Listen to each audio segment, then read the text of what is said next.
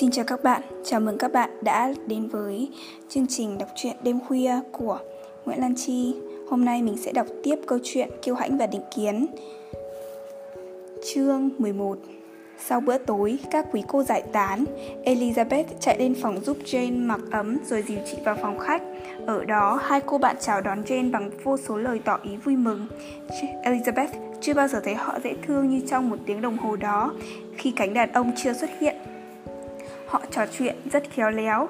Họ miêu tả từng tận một buổi chiêu đãi, kể lại thật hài hước một giai thoại và cười cợt thật sôi nổi về những người họ quen biết.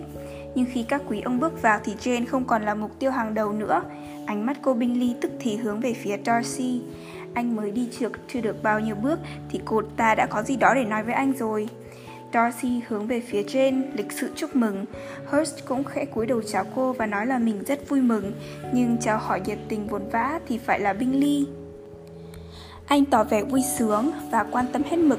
Suốt nửa giờ đầu tiên, anh chất củi và lò sưởi do sợ cô bị lạnh vì mới ra khỏi phòng, rồi theo đề nghị của anh mà cô rời qua phía bên kia lò sưởi để tránh xa cửa. Thế rồi anh ngồi xuống bên cô, hầu như chẳng trò chuyện với ai khác nữa. Elizabeth ngồi theo ở góc bên kia, vô cùng vui sướng nhìn thấy hết. Khi bữa trà kết thúc, Hurst nhắc cô em vợ lấy bàn chơi bài ra, nhưng vô ích. Cô ta đã ngầm biết là hôm nay Darcy không muốn chơi bài. Lát sau thì Hurst thấy yêu cầu của mình bị từ chối ngay cả khi đã nói thẳng ra. Cô em vợ cam đoan với anh ta là không ai có ý muốn chơi cả và thái độ im lặng của mọi người có vẻ như chứng minh cô ta đúng. Hurst chẳng biết phải làm gì, đành nằm dài ra trường kỵ mà ngủ khò. Darcy chọn một cuốn sách, cô Bingley cũng bắt chước làm theo, còn cô Hurst thì mải mê vân vê bộ, vòng nhẫn đang đeo, chốc chốc lại xen vào cuộc trò chuyện giữa em trai mình và Jane. Cô Bingley chăm chăm theo dõi Darcy đọc cuốn sách của anh. Chẳng kém gì chăm chú đọc cuốn sách của chính mình. Cô ta liên tục hỏi hết câu này đến câu khác, Hoặc nhìn vào tranh sách của anh. Vậy mà cô ta cũng không làm sao khiến anh chuyện trò. Anh chỉ trả lời những câu cô ta hỏi, rồi lại đọc tiếp. Cuối cùng, mệt nhoài vì phải cố mà tích cuốn sách mình chọn, Chỉ bởi vì nó là cuốn 2 trong bộ sách của anh. Cô ta ngáp dài, rồi nói, Buổi tối giải khuây theo cách này thật thú vị. Tôi thấy suy cho cùng chẳng có gì thú vị hơn bằng đọc sách. Thứ gì cũng sẽ khiến người ta chóng chán hơn là sách. Bao giờ tôi có nhà riêng mà không có một phòng đọc tuyệt hảo thì tôi sẽ thấy khốn khổ lắm. Chẳng ai nói gì, thế là cô ta lại ngáp, ném sách qua một bên, quét mắt nhìn một vòng trong phòng để tìm thứ gì giải khuây. Khi nghe anh trai mình nói về Jane về một buổi khiêu vũ, cô ta bất thần quay qua hỏi anh. Mà này, Charles, anh định tổ chức một buổi khiêu vũ ở Netherfield thật ư? Trước khi anh quyết định chuyện đó, em muốn khuyên anh hỏi ý nhóm người có mặt ở đây. Trong số chúng ta đây, nếu không phải có vài người cảm thấy một buổi khiêu vũ giống sự trừng phạt hơn là thích thú, thì chắc là em nhầm rồi. Nếu em muốn ám chỉ Darcy thì anh ấy cứ việc đi ngủ nếu muốn trước khi tiệc bắt đầu, anh cô đáp. Còn về buổi khiêu vũ thì chuyện đó gần như đã định rồi. Bao giờ Nichols nấu đủ súp hạnh nhân là anh gửi thiệp mời đi ngay. Em sẽ thích tiệc khiêu vũ hơn nếu ta tổ chức theo cách khác đi, cô ta nói. Chứ cái trình tự như những buổi gặp mặt mọi khi có gì đó nhảm chán không sao chịu nổi. Nếu chương trình chính là trò chuyện thay vì khiêu vũ thì có lý hơn nhiều. Anh dám chắc là có lý hơn nhiều, Caroline yêu quý ạ. Nhưng như vậy thì sẽ chẳng giống tiệc khiêu vũ cho lắm. Cô Bingley chẳng nói gì, lát sau cô ta đứng lên đi tới đi lui trong phòng. Cô ta có vóc dáng thanh nhã và bước đi duyên dáng. Mọi điều ấy là nhắm vào Darcy, nhưng anh vẫn ngồi y miệt mài đọc sách. Cảm thấy tuyệt vọng, quyết tâm cố thêm một lần nữa, cô ta quay qua Elizabeth nói. Cô Elizabeth này, để tôi thuyết phục cô theo gương tôi đi, đi một vòng quanh phòng. Tôi cầm đòn với cô là sẽ rất sảng khoái sau khi ngồi lâu như vậy, trong tư thế như vậy. Elizabeth thấy ngạc nhiên nhưng bằng lòng ngay. Cô Billy cũng thành công chẳng kém với mục tiêu đích thực của sự tử tế này. Darcy ngẩng đầu lên, cũng như Elizabeth, anh nhận ra thái độ quan tâm khác thường từ phía đó nên bất giác cấp sách lại. Anh liền được mời nhập hội với họ, nhưng anh từ chối, nói rằng mình chỉ nghĩ ra được hai động cơ khiến họ chọn cách đi tới đi lui trong phòng với nhau, mà động cơ nào cũng sẽ bị cản trở nếu anh tham gia. Ý anh ấy là sao ý nhỉ? Cô ta tha thiết muốn biết anh ngụ ý gì nên hỏi Elizabeth có hiểu anh muốn nói gì không? Chẳng hiểu gì cả. Elizabeth trả lời, nhưng yên tâm đi, anh ta muốn làm khó dễ chúng ta, nên cách chắc ăn nhất để khiến anh ta không được tọa ý là chẳng thèm hỏi gì cả. Nhưng mà cô Bingley đâu thể để Darcy thất vọng chuyện gì, vì vậy cô ta cứ một mực đòi anh giải thích xem hai động cơ đó là gì. Giải thích thì tôi không mảy may phản đối, anh ta cất lời ngay khi cô ta để anh nói. Các cô chọn cách giết thời gian buổi tối thế này hoặc vì các cô tin tưởng nhau, có chuyện riêng tư cần bàn với nhau, hoặc vì các cô ý thức được rằng khi bước đi thì vóc dáng mình bộc lộ ưu điểm hơn cả. Nếu là lý do đầu thì đúng là tôi sẽ cản trở hai cô, còn nếu là lý do thứ hai, tôi ngồi bên lò sưởi thì sẽ chiêm ngưỡng hai cô được nhiều hơn. Ôi, trường tài quá đi, Cô Bình Ly kêu lên, tôi chưa từng nghe thấy gì đáng khinh như thế. Ta sẽ trừng phạt anh ấy vì ăn nói như vậy thế nào đây nhỉ? Nếu cô thấy thích thì còn gì dễ cho bằng. Elizabeth nói, chúng ta đều hành hạ trừng phạt lẫn nhau cả. Trêu người anh ta, cười nhạo anh ta. Hai người thân thiết như vậy thì cô phải biết làm thế nào chứ? Nhưng xin thể danh dự là tôi không biết. Tôi cam đoan với cô là sự thân thiết, chưa chỉ tôi cách làm thế, đi trêu chọc một cung cách điểm nhiên và một đầu óc nhạy bén ư. Không đâu, không đâu, tôi thấy anh ấy như thách đố chúng ta ấy. Còn về cười cợt thì cô thử nghĩ mà xem, ta không nên cố cười đùa vô cớ để cho mình hớ hênh, anh Darcy sẽ tự mãn mất. Anh Darcy sẽ không bị cười cợt đâu, Elizabeth đáp. Đó là một cái lợi hiếm thấy và tôi cũng mong nó tiếp tục hiếm thấy như thế. Bởi tôi mà quen nhiều người như vậy thì tôi sẽ chịu thiệt thòi ghê gớm lắm. Tôi rất là thích được cười đùa. Cô Bingley quá khen tôi rồi, anh nói, kể cả người đàn ông. Khôn ngoan tử tế nhất, à không, kể cả những hành động khôn ngoan và tử tế nhất cũng có thể trở nên lố bịch bởi kẻ lấy đùa cợt là mục tiêu hàng đầu trong đời. Tất nhiên là có những người như vậy, Elizabeth đáp. Nhưng tôi mong mình không nằm trong số họ. Tôi hy vọng mình chưa từng chế nhạo những gì khôn ngoan và tử tế. Đúng là tôi thấy nực cười vì những trò ngụ xuẩn ngốc và vô nghĩa, những thói đỏng đảnh và lòng dạ đổi thay. Tôi thừa nhận thế và có dịp là tôi cười nhạo. Nhưng tôi cho rằng những thói này đúng là những cái anh không có. Có lẽ không phải ai cũng vậy, nhưng suốt đời tôi vẫn lo để ý tránh những khuyết điểm dễ khiến một hiểu biết khôn ngoan bị chế nhạo. Chẳng hạn như thói tự phụ và kiêu hãnh. Đúng, thói tự phụ quả là một khuyết điểm, nhưng còn lòng kiêu hãnh, nếu thật sự có trí tuệ yêu Việt thì lòng kiêu hãnh bao giờ cũng được điều chỉnh đúng mực. Elizabeth quay đi một giấu một nụ cười. Tôi cho rằng cô ta đã sát hạch anh xong rồi Darcy ạ. Cô Bingley nói, vậy xin cho biết kết quả thế nào? Theo đó thì tôi hoàn toàn tin chắc rằng anh Darcy không có khuyết điểm gì. Chính anh ấy đã thừa nhận như vậy mà không giấu giếm gì. Không đâu, Darcy nói, tôi nào có tự phụ như vậy. Tôi cũng có khá nhiều khuyết điểm nhưng tôi hy vọng đó không phải là thiếu sót về hiểu biết. Về mặt tình khí thì tôi không dám cam đoan. Tôi tin rằng tình khí của mình chẳng mấy mềm mỏng. Tất nhiên, ở đây là so với mức vừa lòng thiên hạ. Tôi hay để bụng những trò lố bịch và thói tật của người khác trong khi đáng ra phải quên đi. Những gì họ xúc phạm tôi cũng vậy. Cảm xúc của tôi không lung lay trước mọi nỗ lực, cố làm tôi cảm động. Có lẽ phải nói là tôi có tính thù dai. Đánh giá tốt của tôi về một ai đó, một khi đã mất thì không bao giờ có lại được nữa. Đấy, quả là một nhược điểm, Elizabeth nói. Lòng oán giận không nguôi là một vết đen trong nhân cách, nhưng anh khéo chọn nhược điểm lắm, quả tình là tôi không thể nào cười cợt điều đó, tôi sẽ không làm gì anh đâu. Tôi tin rằng mỗi tâm tính đều có khuynh hướng mắc một tật xấu nào đó, một khiếm khuyết bẩm sinh mà ngay cả việc giáo dục tốt nhất cũng không thể khắc phục được. Và khiếm khuyết của anh là căm ghét cả thiên hạ. Còn của cô, anh mỉm cười đáp lại, là cố tình hiểu sai họ. Thôi, ta nghe chút nhạc nào, cô Binh Ly kêu lên, đã chán cuộc trò chuyện mà mình không được dự phần. Louisa, chị không phiền nếu em làm anh Hurst thức giấc chứ? Chị cô ta không mảy may phản đối, vậy là cây dương cầm được mở ra, còn Darcy sau ít phút hồi tưởng lại thì thấy thế lại may. Anh bắt đầu cảm thấy mối nguy khi để tâm quá nhiều đến Elizabeth.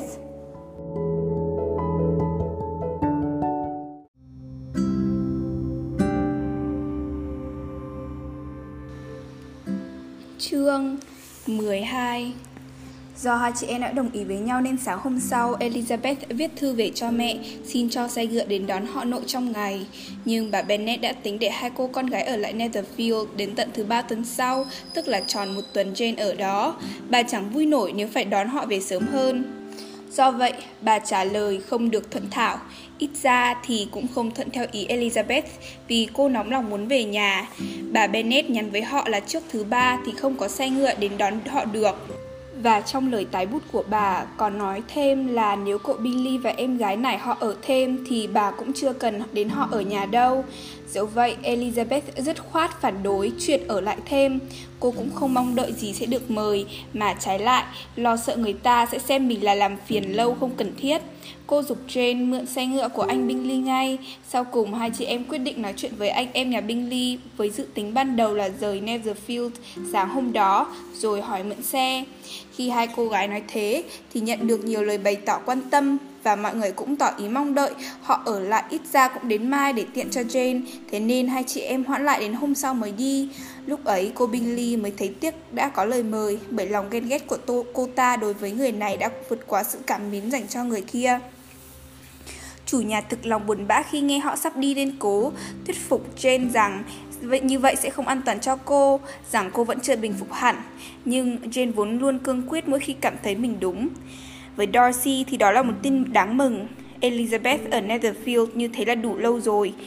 Cô cuốn hút anh hơn là anh muốn Và lại cô Bingley thiếu nhã nhặn đối với cô Và hay đùa cợt anh hơn thường lệ Anh khôn ngoan hạ quyết tâm rằng từ giờ sẽ hết sức cẩn thận Để không lộ ra chút tình cảm ngưỡng mộ nào Không để lộ điều gì có thể làm cô khấp khởi hy vọng rằng mình có tác động được đến hạnh phúc của anh. Anh biết nếu cô có nảy ra một ý nghĩ nào như vậy thì thái độ của anh trong ngày cuối hẳn là sẽ có tác dụng đáng kể trong việc xác nhận hay dậm tắt nó. Quyết đạt được mục đích, Cả ngày thứ bảy hôm ấy, anh hầu như chẳng nói gì với cô nổi 10 chữ và dù có lúc còn lại chỉ hai người với nhau cả nửa giờ, anh vẫn một mực miệt mài ôm sách, ngay đến ngẩng lên nhìn cô cũng không. Lễ sáng chủ nhật xong thì cái cuộc chia tay khiến cho hầu như ai nấy đều thấy dễ chịu kia cũng diễn ra. Càng về cuối, cô Bingley càng trở nên nhã nhặn với Elizabeth hơn rất nhiều, cũng như thêm phần quý mến Jane. Phút chia tay sau khi cam đoan với Jane là mình cũng bao giờ cũng rất hạnh phúc khi được gặp Jane ở Longbourn hay Netherfield rồi ôm Jane thật trìu mến. Cô ta thậm chí còn bắt tay với Elizabeth. Elizabeth cáo từ cả nhóm mà lòng phơi phới vô cùng. Về đến nhà, họ được không được bà mẹ chào đón thân ái cho lắm. Bà Bennet ngạc nhiên, hết sức khi thấy họ về, nghĩ rằng họ thật sai quấy khi gây lắm phiền phức như vậy và tin chắc rằng Jane sẽ bị cảm lạnh trở lại. Nhưng cha họ, dù chỉ ngắn gọn đôi câu tỏ ý hài lòng thì thực bụng vui mừng khi gặp lại hai cô con gái.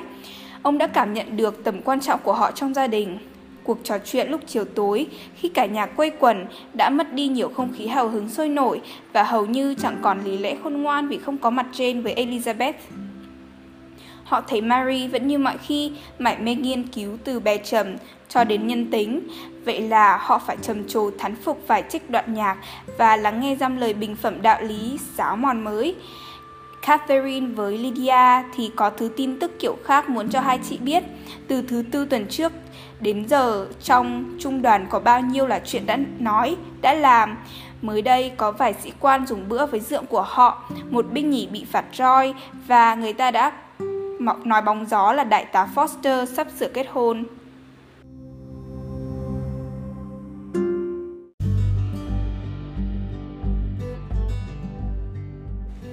Chương 13 Bà nó này, sáng hôm sau, ông Bennett nói với vợ khi họ dùng điểm tâm. Tôi hy vọng hôm nay bà đã dặn nấu bữa tối tử tế Vì tôi có lý do để trông đợi nhà ta có thêm một miệng ăn nữa. Ông muốn nói ai vậy ông nó? Tôi thì chắc chắn là chẳng biết có ai sắp đến Trừ phi charles Lucas tình cờ ghé chơi.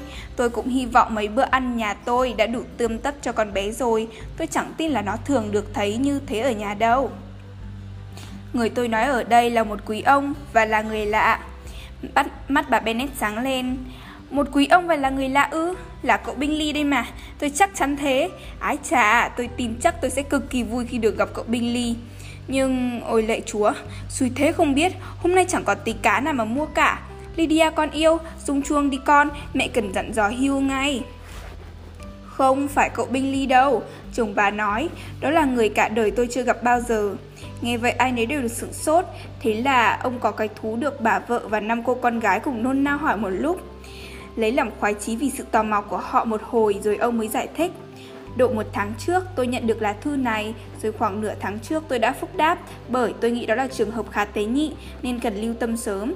Lá thư từ người cháu họ của tôi, cậu Collins, là người mà khi tôi qua đời rồi có thể sẽ đuổi cổ hết mọi người ra khỏi nhà này khi nào cậu ta muốn.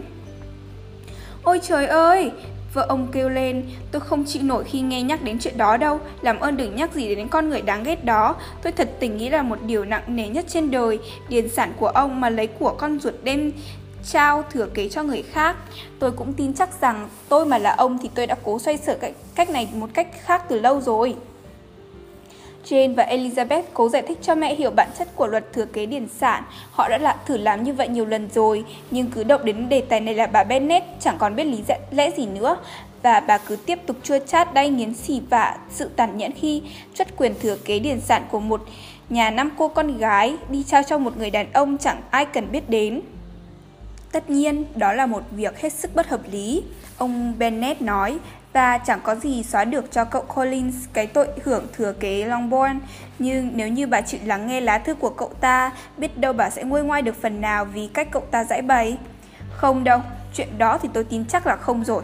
Mà tôi thấy cậu ta lại còn viết thư cho ông nữa thì thật là láo xưởng, thật là đạo đức giả nữa chứ.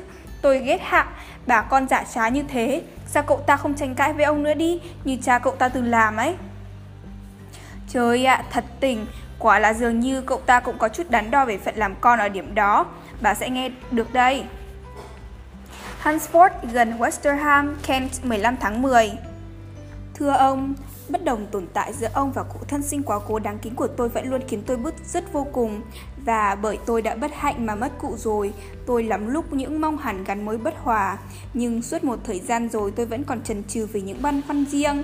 Sợ rằng nếu tôi thuận hòa với ai mà cha tôi vẫn luôn lấy làm thích thú gây hiểm khích như vậy thì có vẻ thật bất kính đối với ký ức về cha tôi. Đấy bà Bennett.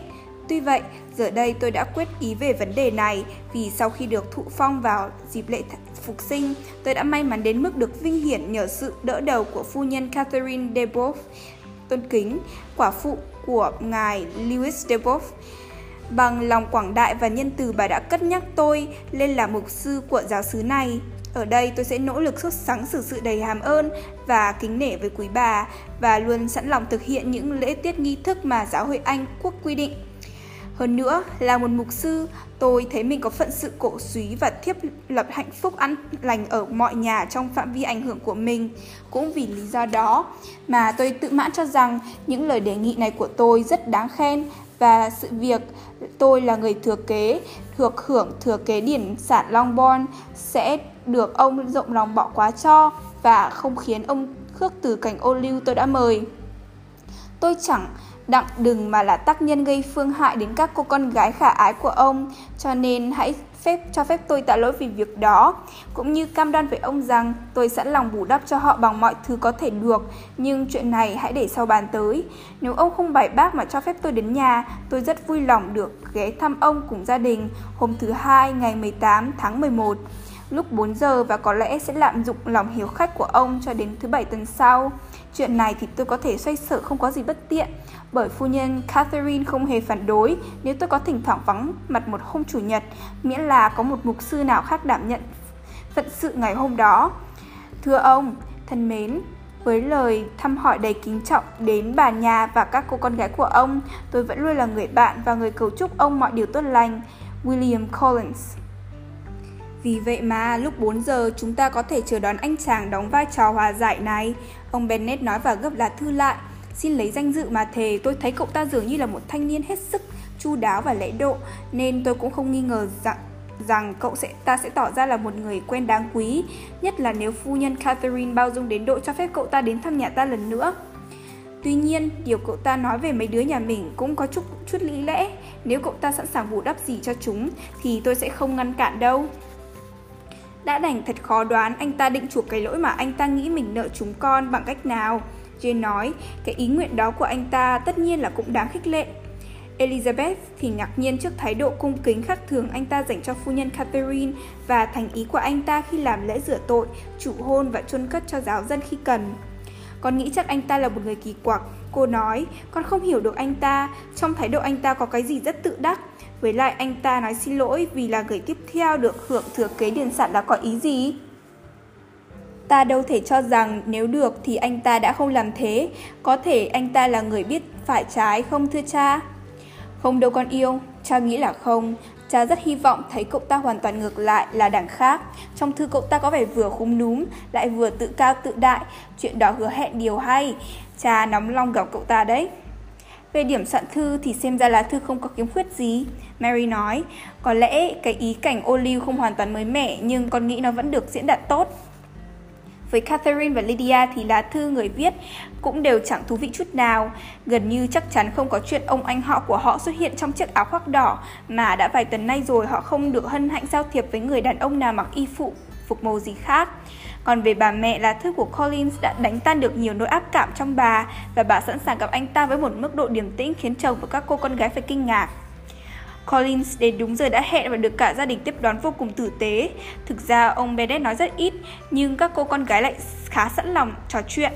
Collins thì dường như không cần được khuyến khích mà cũng chẳng có khuynh hướng im lặng. Anh ta là một người thanh niên 25 tuổi cao lớn, phục vịch, dáng điệu anh ta trang nghiêm đạo mạo, cung cách thì rất trịnh trọng. Anh ta ngồi xuống chưa được bao lâu thì đã khen ngợi bà Bennett có một nhà toàn con gái thật tự tế, nói rằng anh ta đã được nghe nhiều về nhân sắc của họ, nhưng trong trường hợp này thì tiếng đồn vẫn chưa bằng sự thật. Rồi anh ta nói thêm rằng anh ta không nghi ngờ gì là đến lúc đến thì bà sẽ thấy tất cả họ sẵn sàng cho hôn nhân. Một số người nghe không thích kiểu tán tỉnh lấy lòng này cho lắm, nhưng bà Bennett vốn là người không hiếm khích gì với những câu tán tụng, rất sốt sáng đáp lại. Tôi tin chắc là cậu rất tử tế, tôi cũng hết lòng ước gì cuối cùng cũng được như vậy, vì nếu không thì chúng tôi sẽ khá thiếu thốn, mọi chuyện được phân định thật kỳ quặc. Có lẽ bà đã ám chỉ việc thừa kế điển sản này.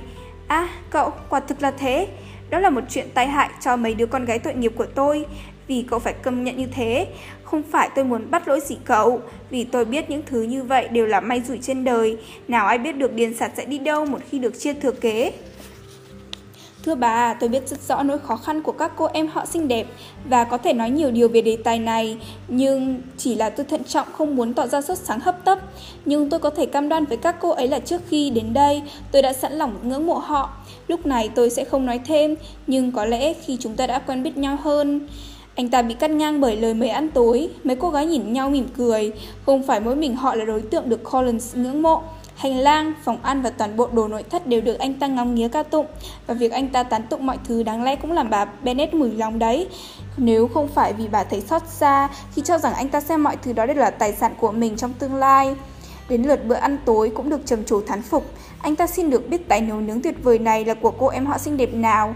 Nhưng đến đó thì anh ta bị bà Bennett chỉnh ngay. Bà quả quyết có chút cọc cằn với anh ta là họ thừa sức nuôi một đầu bếp giỏi và rằng các cô con gái của bà chẳng phải động tay đến bếp núc.